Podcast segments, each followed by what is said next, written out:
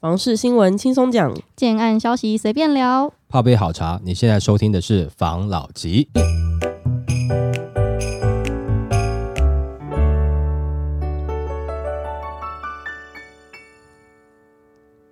关心你的房市幸福，我是房老吉，我是大院子，我是茶汤会。今天呢，要来聊在这个我们总统大选越来越近的时候，就候选人不是前阵子还聊过他们对于住宅这个方针吗？对。然后我们这个蓝营的这个候选人又突然丢出一个震撼弹，轰动了这个台湾这个房市的新闻，想说来跟大家分享一下。好。侯政策毒苹果，内政部长表示头期款不是不用还。国民党参选人侯友宜提出购屋免头款政策，立法委员担忧成毒苹果政策。内政部部长于11日回应，目前仍鼓励年轻人努力储蓄，政府会最后阶段透过优惠利率帮一把。他指出，侯提出的购屋免头款不是不用还，购屋总价并没有改变，甚至第6年仍会加重负担，应理性衡量自身还款能力。那就有另外一个立法委员指出，侯提出1500万免头款购屋政策恐成毒苹果，一方面中古屋市场出现1500万的定锚价，抬高原应有的售价，另一方面前5年虽然可轻松负担，但买下去后不但第6年开始负担加倍，甚至还要闭锁10年，若没有相应的还款能力，也可能造成金融风险。那针对年轻人购屋困难，政府应如何制定合理的房屋贷款成数补助？内政部部长回应，侯政策的免头款不是不用还，购屋总价并没有改变，5年之后仍然会有还款的问题，本来该还的会加上来，甚至比支付头期款还要付更多的钱。那他也强调，任何购买行为都应该是理性，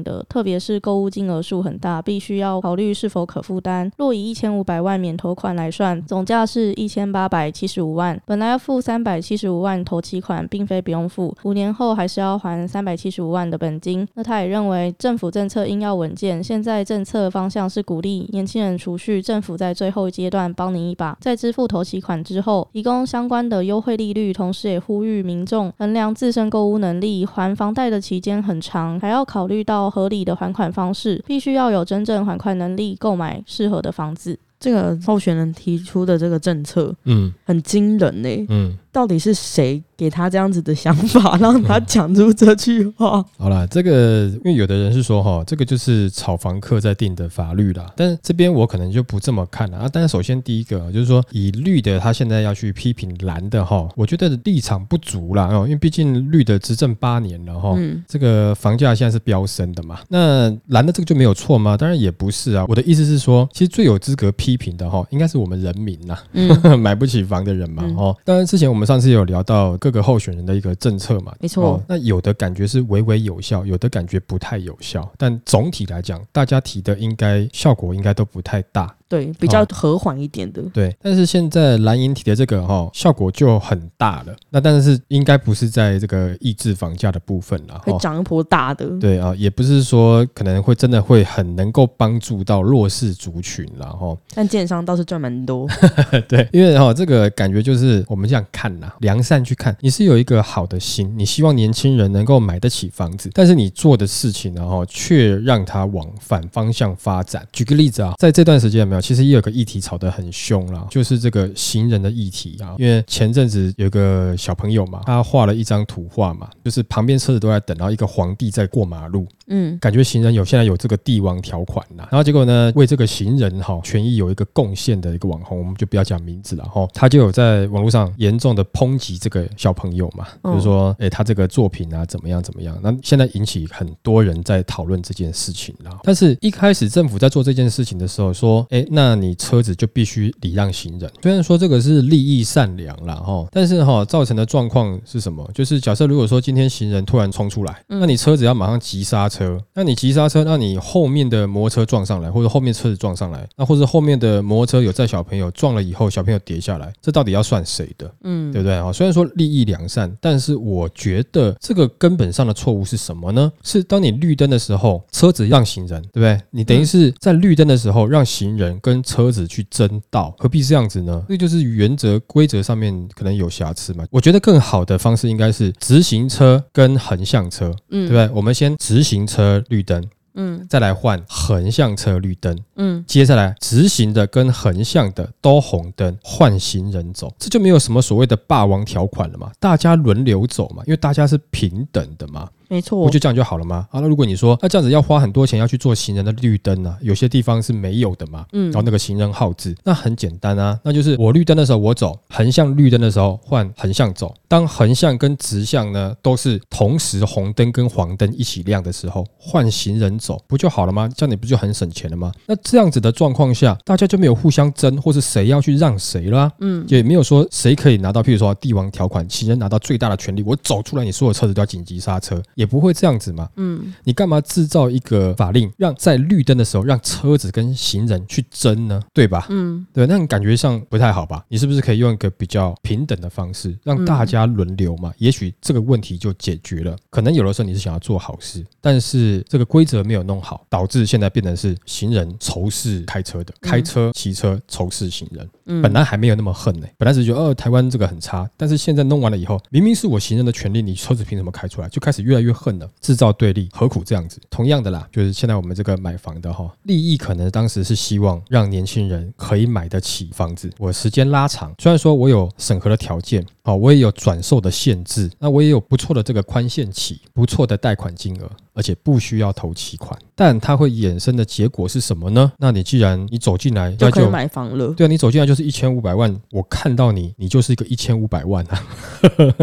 所以你觉得我房价要开在哪里？1500万以上。对，如果说我要卖得快，我就刚刚好1500万可以吧？我把坪数缩小一点啊，对不对？这个价格是你买得起的、啊，所以变成是这会造成什么呢？你北部哈、哦、可能还不会那么严重哦，你南部会更严重。所有东西哦这样子哦，那全国实施嘛，你不可能南北不平均嘛，对不对？你怎么给台北的补助多一点，给我南部的少一点点？那既然补助是一样的，那房价就会更像是这个之前讲的蛋花糖了。南部你也看到很多开始1500起了。反正你进来我就1500给你了，那这样子好吗？不见得好。虽然说感觉上好像好像很轻松，我走进去就可以了，但是这个时候人家看你不是觉得你是一个客户，没有把你当人看了，把你当一笔钱看了。而且你也不会去考虑说你自己的问题是怎么样。我相信多数人这个时候就觉得说不赶快买不行了，一定很多这样。对，我先进去再说嘛，先卡位。对，反正到时候1500缴不起再说嘛，一定会有这样的状况。那这样会造成什么呢？房市又热一波，热一波，请问一下你觉得这个房价有可能会下来嘛？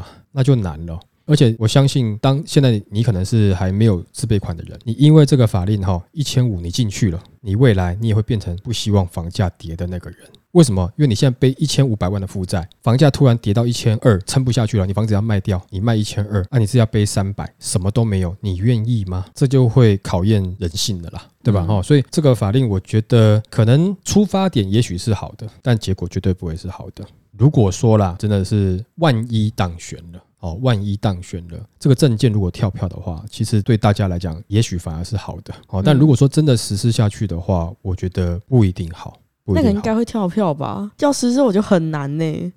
我觉得真的实施下去，其实不见得是好事啦。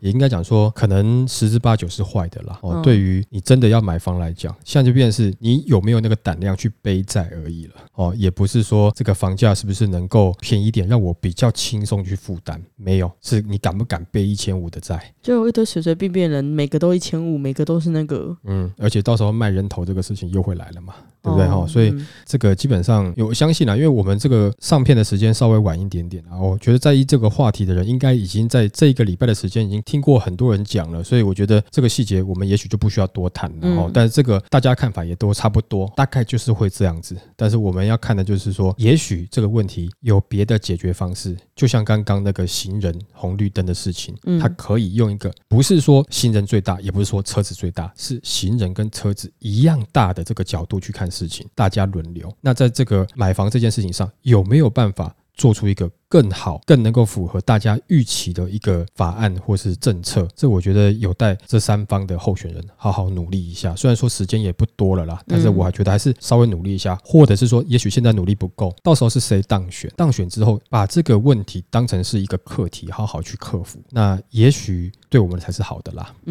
OK， 好吧，来下一则。赵少康20岁买2-3间公寓，赖柯侯三人他买房时最惨。2024总统大选倒数中，73岁的国民党副总统参选人赵少康日前吐露自己在20几岁时就买了2-3间公寓，笑说要教年轻人如何买房引发争议。那这次就整理了2024年总统大选台面上的赖清德、柯文哲与侯友宜的买房史。那这一位最惨，现在还背1000万的房贷。赵少康日前先是在蓝轩主持的广播节目中笑谈自己20几岁就买房，顺着蓝轩教年轻人怎样理财赚进一桶金的话，豪气说可以教他们没问题呀。这个发言被骂翻，质疑赵少康拿50年前旧事说嘴炫富。而同样73岁的郭台铭则是在24岁创业，38岁才买第一间房。但赵少康随后出席慈善活动澄清，表示内容是举例，年轻时台北市一坪房价2到3万，位置比较偏在南港、内湖、景美，单价大概3万元。如果买30坪的房子，总价大约90万，自备款大概10到20万分期，贷款60到70万元，换算下来年轻人就容易买房。那说到买房这件事，2024年总统大选参选人赖清德、柯文哲与侯友宜的财产申报情形，以及曾公开讲述的买房历史，发现赖清德第一次买房时向同学借钱凑15万头款，至今仍背1000万房贷最惨。据监察院今年2月发布的第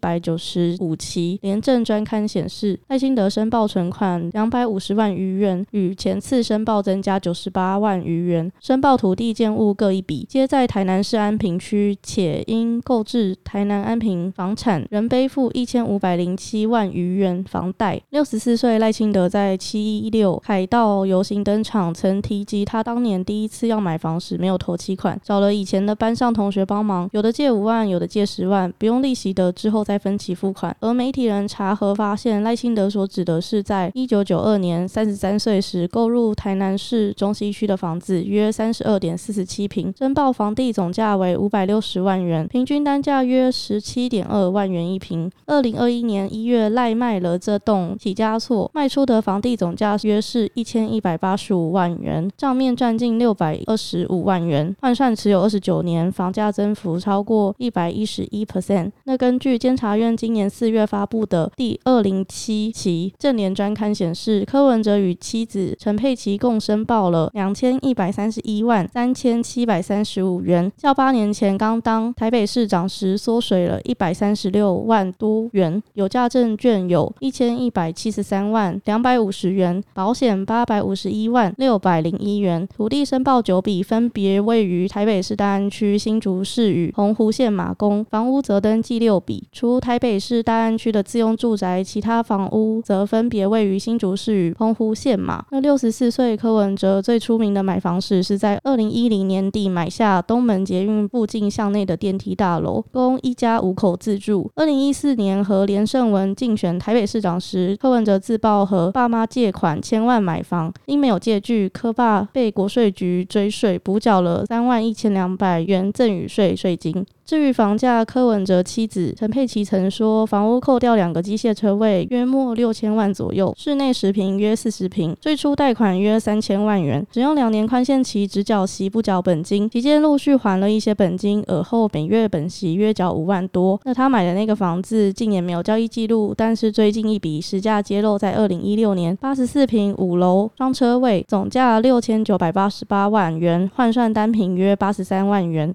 那根据监察院今年4月发布的207期政联专刊显示，侯友宜与妻子任美玲总共申报1140万1458元，债券有4022万232元，保险1093万8359元。土地部分有5笔，侯友宜继承嘉义埔子3笔，嘉义六角1笔，另1笔在台北市中正区。房屋则有北市中正区、嘉义六角乡及新北新庄区等3笔。66岁的侯友宜从竞选新北市长以来，最让对手攻击嘲讽的即是文大包租公。今年716凯道游行前再度被翻出，称侯友宜文化大学大群馆，现在改名为凯旋苑，数量从99间增加到103间，月租金也调高最低 1.6 万。不过侯友宜强调，凯旋苑是岳父近50年前买的土地，不是炒地皮，也不是他名下的财产，钱也是太太那边的，并不是他的。20几年前盖套房出租出，每一笔都有收据，也有缴税，一切都合法。侯友宜也说，20几年前他不过只是个刑警，也不像现在是政治人物，经得起检验。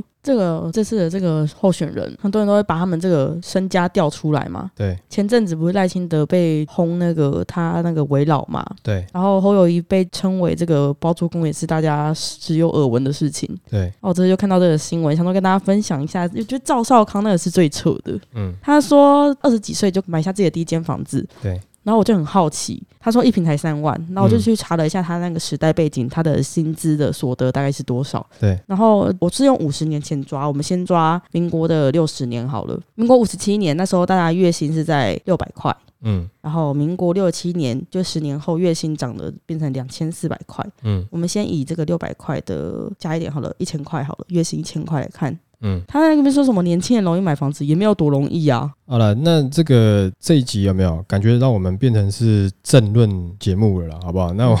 有可能会被大家骂，但我们就还是分享一下好了。虽然说这个跟真正的房市没有太大的关系，但是也就蹭一蹭这个选举议题啦。哦，当然当时他买的话，没有这个金额是的确很低啦。哦，那但是当时的收入也低啦。嗯，不过说实在话啦，他即使是在可能40-50年前嘛，他买在南港内湖那个地段，在那个时候是偏的要命啊。说实在话啦，所以说他可以买的便宜，他应该讲说。没有啊，年轻人就是买在边一点的地方吧。哦，我觉得这样子是合理的啊。你说现在在这个时代有没有机会以相对来讲感觉是便宜的？有啊，你就是要买到够偏远嘛。嗯，对不对哦？但是现在的就是说，你也许买在偏远的地方，没有多久，那个地方也会炒起来了。但是我相信啊，其实在市场上还是有些地方这个价格是真的比较便宜的，但是我们真的都不会去看。也不会愿意去买啦。嗯，哦，那个时期跟现在就可能有这样的差异。现在可能大家会比较希望往核心区域去挤，尤其现在的交通跟以前不一样。哦，就是说你真的要骑摩托车或者说开车，这个塞车的问题真的也是蛮严重的。你有公共交通运输是最好，那有捷运的地方，那自然价格它就不会太便宜。哦，所以社会有那么点变化啦。但是如果说你跟他当时一样，你去买一个50年前的南港的话，我想应该是便宜啦，的确是很便宜啦。哦，再来是赖清德啦，或是柯文哲啦，哦，或是侯友宜啦。我觉得选举变成这样子哦，让我觉得个人感受啦有点奇怪哈。大家要比惨吗？很像是要比穷，还是要比惨，还是要比自己很不会买房，还是怎么样的？因为我们今天如果说选择一个国家的领导人，应该要选比我聪明，然后他有方法解决我们大家问题，然后也愿意付出代价去做的人，而不是只是找一个比我惨的嘛，对，感觉没有恶意炒房的人。对啊，那如果说你今天混得很差，举例啦，你今天混得比我还差，我选你做总统，会不会有点怪啊？嗯，哦，那我觉得你们都已经做到这样子程度，能够来选总统的政治人物哦，绝对不会是社会的弱势啦。嗯，哦，不要说你是很有钱的人，但你不会是弱势啊。那只要你都合法，在那个时期下你是合法的，我觉得这个没有必要特别去谈。但是我觉得一定有很多人在意这个，他就是一贫如洗，跟我一样的，就是要有这种共情的作用。但每个人的立场不一样，我只说我自己个人啊，我如果要投一个这个领导人的话，我当然会希望他是有办法、有能力，而且他能够为他的政策他愿意付出一点代价的，为了要成就人民嘛，绝对是这样想啊。我不会想要去找说你也很惨哦，你也很惨，那你自己想想看嘛，你今天如果刚好手头上很急，就是需要急用，你去找一个比你穷的人借钱，这不是傻子吗？这种感觉啦，我们现在有问题要克服，那谁能够拿出好的方法来解决，这样是最好的嘛，对不对？嗯，哦，当然有的人选举多样，我没有所谓的说怎么样比较好，因为有的人他就是譬如说谁的粉丝，他会努力的去支持，但有的人就像我们一样嘛，就是谁对我好一点，我支持谁嘛。如果这些政策能够对我好，那就是人民好的话，那我就会想要投给谁啊？如果对我不好，我就不想投啊，因为那是你的理想，不干我屁事。对不对？但这是我个人的想法啦，每个人不一样啦。刚才上述的很多这些状况，我相信有没有大家在这种政论新闻应该都是有看到的啦。哦，所以即使是包含这个侯友宜，人家讲说他这个是包租公嘛，对不对？哦，如果说他支持囤房税，他愿意多缴税，那我觉得他也在他合法合理的范围内，他有办法多赚钱 OK 啊，你不要让人家查到你原来你是有私下有什么东西的话，那我觉得就另外一回事了，对不对？或者说这个赖清德他的违建他后续有处理，他怎么样的处理，或者说真的照法令来讲他已经继承合法了，对，那也没有问题嘛，那是一个时代背景，没错，对不对？那时代背景是那样子就是那样子啊，那时候是 OK 的，对啊。那假设如果说这个地方它的违建是违法的，那当然你就是要拆除嘛，对不对？但如果说是在那个时空环境下它是合法的，那就合法嘛，对不对？我们现在都不溯及既往了是不是这个就一切依照法律为主啦，没错，对不对？那像柯文哲他自己之前老家也是有违建嘛，对不对？那他的做法是他是属于他去拆除嘛，对不对？那拆除那也是一个解决方式嘛，这个我觉得也没有什么啊，这个拆除就拆除啦，对不对？我觉得我们选举都一样了，每次到最后就是先毁灭对方的人格，但是忽略对方的政策，然后你选了一个就是你觉得被毁灭人格没有那么惨的人上去以后，你也忘记他的政策是什么了啊。然后呢，他实际上当选了以后，他的政策也没有落实。那到底我们在支持什么啊？今天谁形象比较好，或者谁来打动我们，我们让他来做总统，然后他掌握了权力，然后我们还是过一样的日子。这不就像是以前那种，可能你们不知道，我小时候有那种金曲龙虎榜你喜欢的偶像他发专辑了大家去电话投票，让你的偶像的歌曲有没有排名到第一名？然后你就觉得很高兴，但是问题是我一样啊，明天还是要考试啊对不对？我考不好还是一样要被我妈打啊，然后我在那边投票，那爽的是那个歌手，又不是我。你讲这段到底有几个人听呢？我真的不确定应该啦，跟我年纪差不多的应该都有经历过金曲龙虎榜这个好吧，那这集就变政论节目，然后这个只是个人的观点的分享啦，这个不具备任何的这个影响选情的能力，我们也没有要带风向，反正大家觉得谁好就投谁，好不好？OK， 好，加油动算，好，下一则。2024房市代表日文，这因素恐带动房价再涨。不动产仲介工会全联会于12日举行年终记者会，预料2024年房市在历经国内大选、国际战事及经济变动的影响后，整体市况渐趋安定，回归常轨，将进入缓步复苏阶段。全联会并选定以稳作为2024房市代表日。全联会表示，房地产市场的发展受制于金融政策及市场供需，前几年大多运用税制调整短期交易，近2年则是政策频出严控炒作，中南部县市首当其冲，如履薄冰。2023年受大选政策等纷扰，房市起伏多变，但疫情趋缓，工商稳定成长皆有助社会经济复苏。下半年政府推出新青安方案，使买气稳定上升，可望延续至2024年上半年，呈现价稳量稳格局。对于七都房市推估，2023年全年栋数约为294895栋，将会较2022年减少 7.3%， 已是第2年连续衰退。若12月买气持续加温，亦可能上升超过30万栋。整体而言，大致回到2019年的水准。对于2024年，全联会表示，选后局势稳定，但建材及人工的成本上升压力有增无减。2024年将开征的碳费可能会增加钢筋及水泥的成本，反映到预售屋及新成屋的售价，中古屋可能也会跟着间接带动。那各地区的部分，双北重大公共建设还是以捷运线拓展为焦点，信义线东延段及万大一期进度皆已达70%以上，万大一期预计2026年6月完工通车，二期预计2023年完工通车，三鶯线预计2025年完工通车，将为双北市可及性及连通性带来新进阶，房市需求也会跟着变动。那桃园市持续因为新兴重划区完工交屋，供给量同步增减，房价受到区域公共建设发展支撑，价平量增。台中市初估将减少约 10.7%， 但是2024年台中港区的新成屋供给量将大幅增加，整体移转动数应比预期的多。南台湾、台南市及高雄市已逐渐走出调整期，恢复稳定成长，科技廊带的影响逐渐白热化，市场看好度提升。新青安房贷政策带动下，预料高雄市回温速度将优于台南。新竹市年登记量约在7000户到8000户之间，年增率受到新成屋交屋户数影响较大。2024年新成屋陆续交屋，预估成长率约为 10.26%。 对于房市，全联会提出3大建议。第一是新青安政策常态化，加强换屋补贴，协助自住首购及换屋。第二是加速都市更新，提升居住安全及生活品质。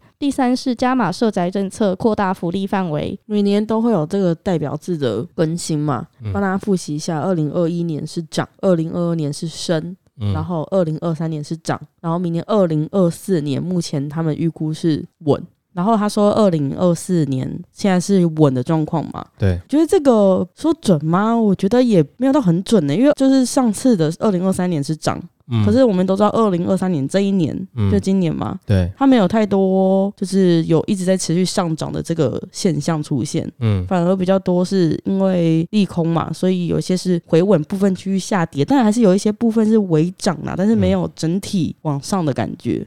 所以在明年你觉得是稳吗？其实今年整体来看应该是盘整啦，其实并不是涨啦，但是因为每个预测的这个单位不一样，给的字都不一样嘛，那明年呢到底是不是稳？稳我觉得是好听啦，你可以讲说明年涨不动对不对？你也可以这样讲，明年涨不动啊，但是明年的涨不动、有几种状况，因为有的人譬如说我看单价好像上去了一点、但是总价呢没有涨、所以你很难看，那这个涨到底是房市很热，大家一直在买的去涨，还是建筑的成本开始涨？这个你只用一个字代替，它有很多可以解释啊，就不用精准啊，对不对？2024年，我个人觉得是想涨涨不动啦。所以应该是会控制坪数啦，当然除非说有什么其他就是很厉害的方案出来，比如说一下就变1500万以上这样子、对不对、不然的话我觉得是想涨涨不动，但也不会到跌，它有可能会在其他区域土地比较便宜的区域推案，你看起来好像是跌，那总价很便宜耶，但它可能单价涨了啊，对不对？因为那个区域的土地更便宜，你只是买的比核心区域便宜，但是以那块地原本的价值，它应该要更便宜，那这样子你觉得到底算涨还是跌呢？是涨非涨，对不对？你看这个数据一看，